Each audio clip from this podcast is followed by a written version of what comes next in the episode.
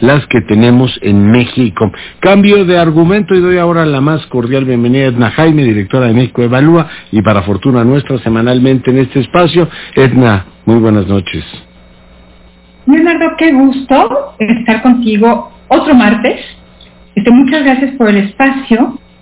Eh, mira, eh, hace algún, creo que un, un poquito más de un par de semanas platiqué contigo sobre un trabajo de México Evalúa, un observatorio de la Suprema Corte de Justicia. Es un tema, un estudio bastante innovador porque pues eh, eh, no se evalúa mucho el trabajo de la Corte.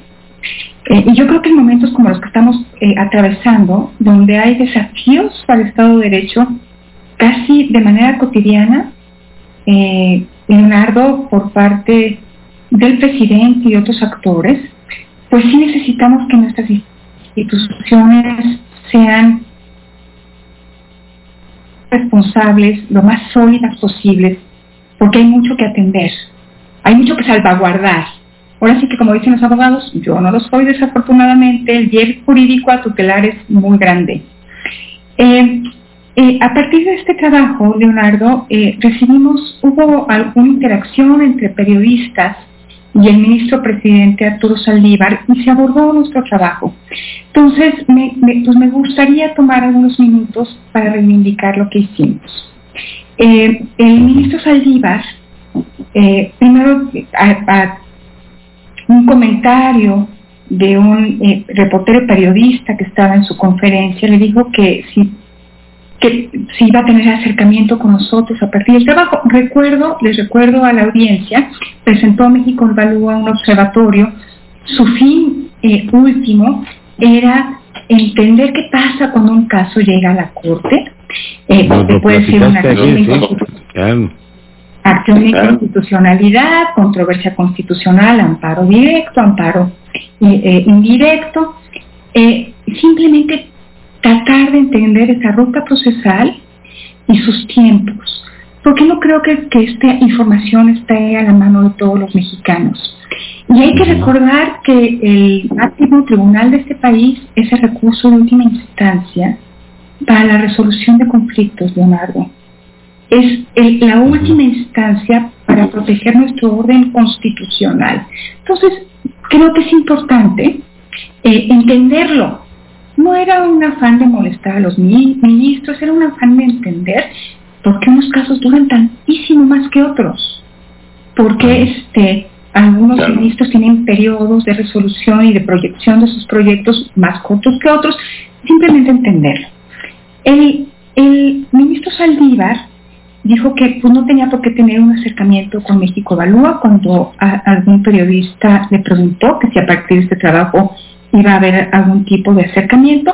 Él dijo que no, y a mí me gustaría decirle que si la montaña no va uno, uno va a la montaña, y me encantaría que nos pudiera recibir.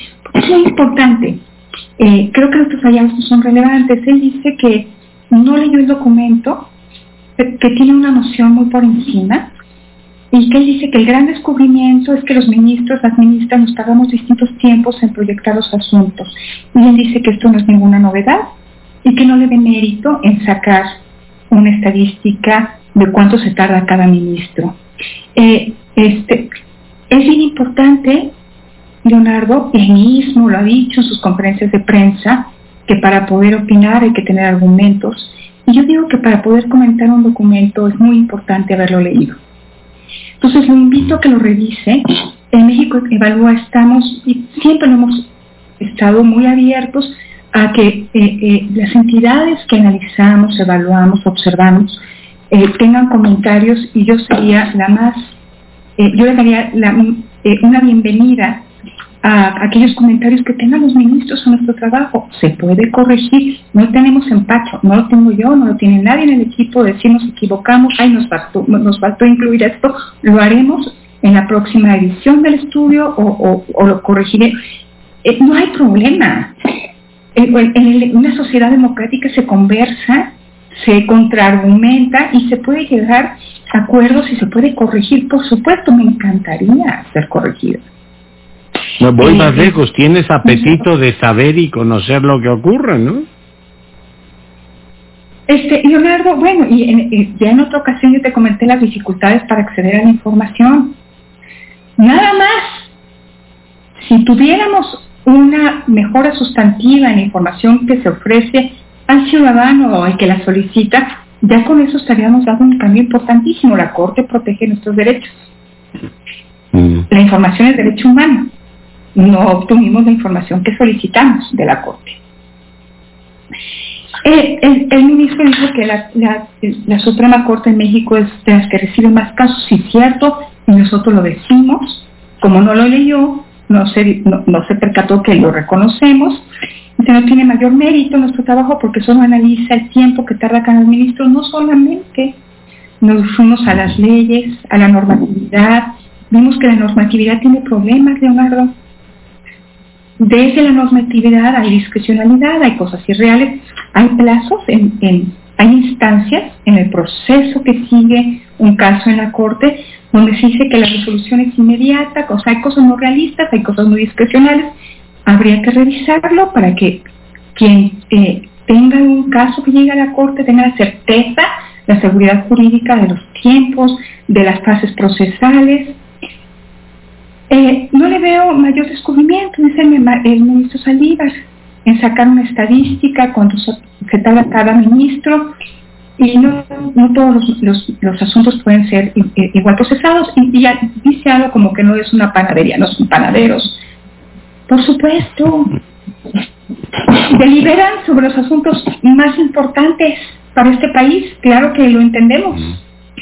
Eh, pero sí encontramos eh, pues, discrecionalidad en la ley, discrecionalidad en, en los tiempos, no, no hay claridad, hay opacidad, mala información, Leonardo, y, y creo que todo esto debe ser corregido. Eh, no, me encantaría que, que pudiéramos tener como una sesión de acercamiento con los ministros, ya tenemos cita con alguno de ellos para decir, el afán de esto es cómo le hacemos las cosas mejor, cómo asentamos mejor a la Corte en su gran responsabilidad, cómo gana legitimidad, cómo le hacemos esa instancia creíble, nuestro recurso de última instancia creíble, que debe ser que salvaguarde nuestras certezas y nuestros derechos. Yo lo pongo así, Leonardo, porque creo que si contamos con una Suprema Corte que, que hace valer la Constitución como Tribunal Constitucional, nos da certezas. Ahí está la Constitución que protege derechos. Ahí está la Constitución que dice A B C. Y también tener la certeza que nuestros derechos van a estar protegidos, aunque tengamos intenciones arbitrarias Y, y, y deseos de poder descontrolado en distintos ámbitos. Sabemos que ahí está la Corte para protegernos. Imagínate que perdemos esa certeza, Leonardo. Eh, es eso, no me imagino. Pues es terrible. Entonces, pues sí decirle al ministro que encontramos mucho más de lo que él dice, que uh-huh. identificamos áreas de oportunidad, que hacemos recomendaciones que nos encantaría comentar con ellos, Eh, y que pues encontramos cosas como los turnos, no, no necesariamente se sigue un sistema imparcial. El propio ministro Zaldívar lo reconoce cuando dice que él cuando apenas llegó a la Corte le tocó ver el caso A B C, aunque por turno no le correspondía. Entonces él mismo reconoce que hay un espacio de discrecionalidad en la asignación de los casos, que el turno no es necesariamente un sistema imparcial.